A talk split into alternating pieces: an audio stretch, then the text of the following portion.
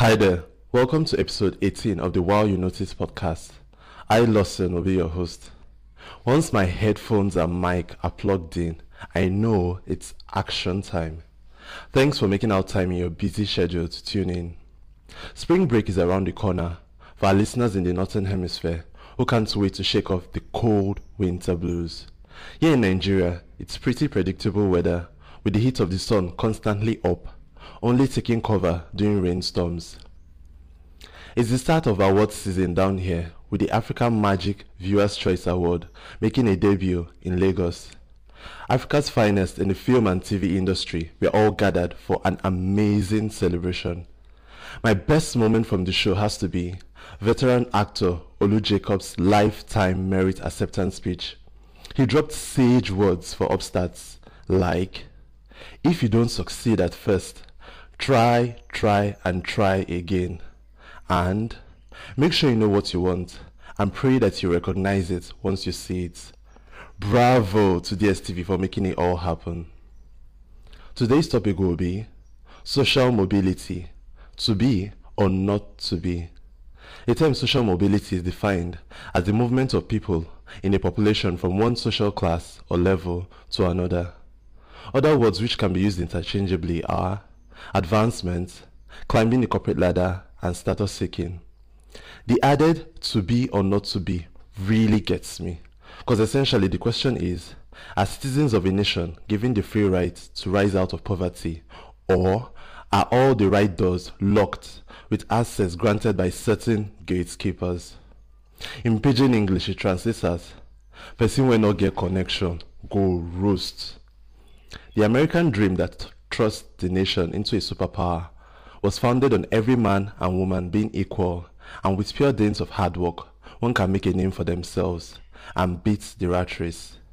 The early settlers who fled Europe because of the chokehold of aristocracy and the church saw it as a new beginning with success on their own terms.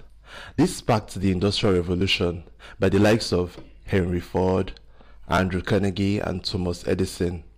The contemporary version of jobs were created to fuel this growth. The story has changed as you all know from the news, with the Occupy Wall Street movement highlighting gross inequalities in society. You are either the 99% or the super rich 1%. I have nothing against individuals' worlds, but the problem arises when the divide between fellow citizens are worlds apart, and those in authority and power pass laws that shackled the masses. The Arab Spring Revolution of 2011 was an outburst of the youth population pushing against the system. University graduates in Egypt driving cabs as a source of living. No different from my country, but that's another story. Countries like China, India and Brazil are progressing and making giant economic strides because the people in government have made it a priority to expand the middle class and create opportunities for all. On a side note, Chinese tourists are the biggest spenders in international cities, if I cry from China of the 80s. On Nigeria's take presently, it's all man for himself, for himself, advancement by hook or by crook, with the popular slogan, levels must change, gas to flash that BlackBerry 10.